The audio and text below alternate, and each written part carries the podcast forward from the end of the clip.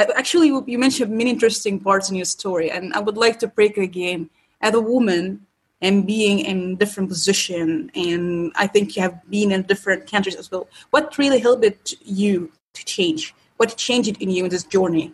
Something is valuable for you, and make you make you where are, are you today at TRI in this journey?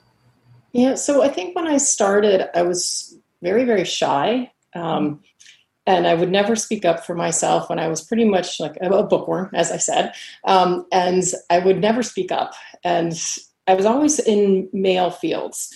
Um, even as a, I think as a lawyer, you get an opportunity um, as a woman because there's a pretty you know, regimented career path for lawyers.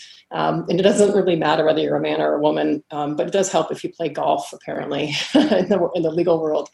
Um, but when I was at the bank, um, you know, they were really starting to open things up for women at that time. And I'll never forget my first day of work.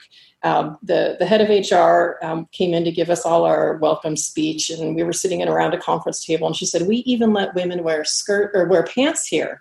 And I was like, "Wow!" I never even considered that I couldn't wear a pantsuit. You still have to wear a suit, um, but I couldn't imagine like, "Oh wow!" Like just recently you had to wear pantyhose and a skirt if you were a woman and they were really just starting to think it's okay for women to wear pants um, and I had never really thought like that because I didn't, I don't know, I guess I lived in the world of books and, and never really thought that I would be treated differently because I was a woman, let alone being told what I had to wear.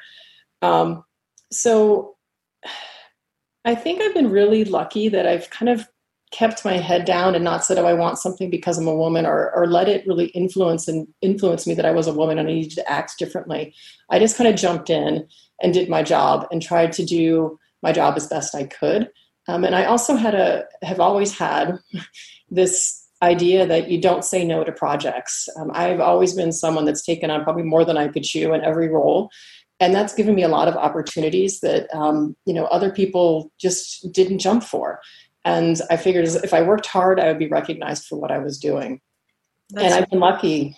I think that that's always worked. Yeah, I agree with you. And I think what's interesting that you have been in this different position. I'm curious to ask you what is similar between each experiences, and most importantly, uh, where innovation mostly comes from.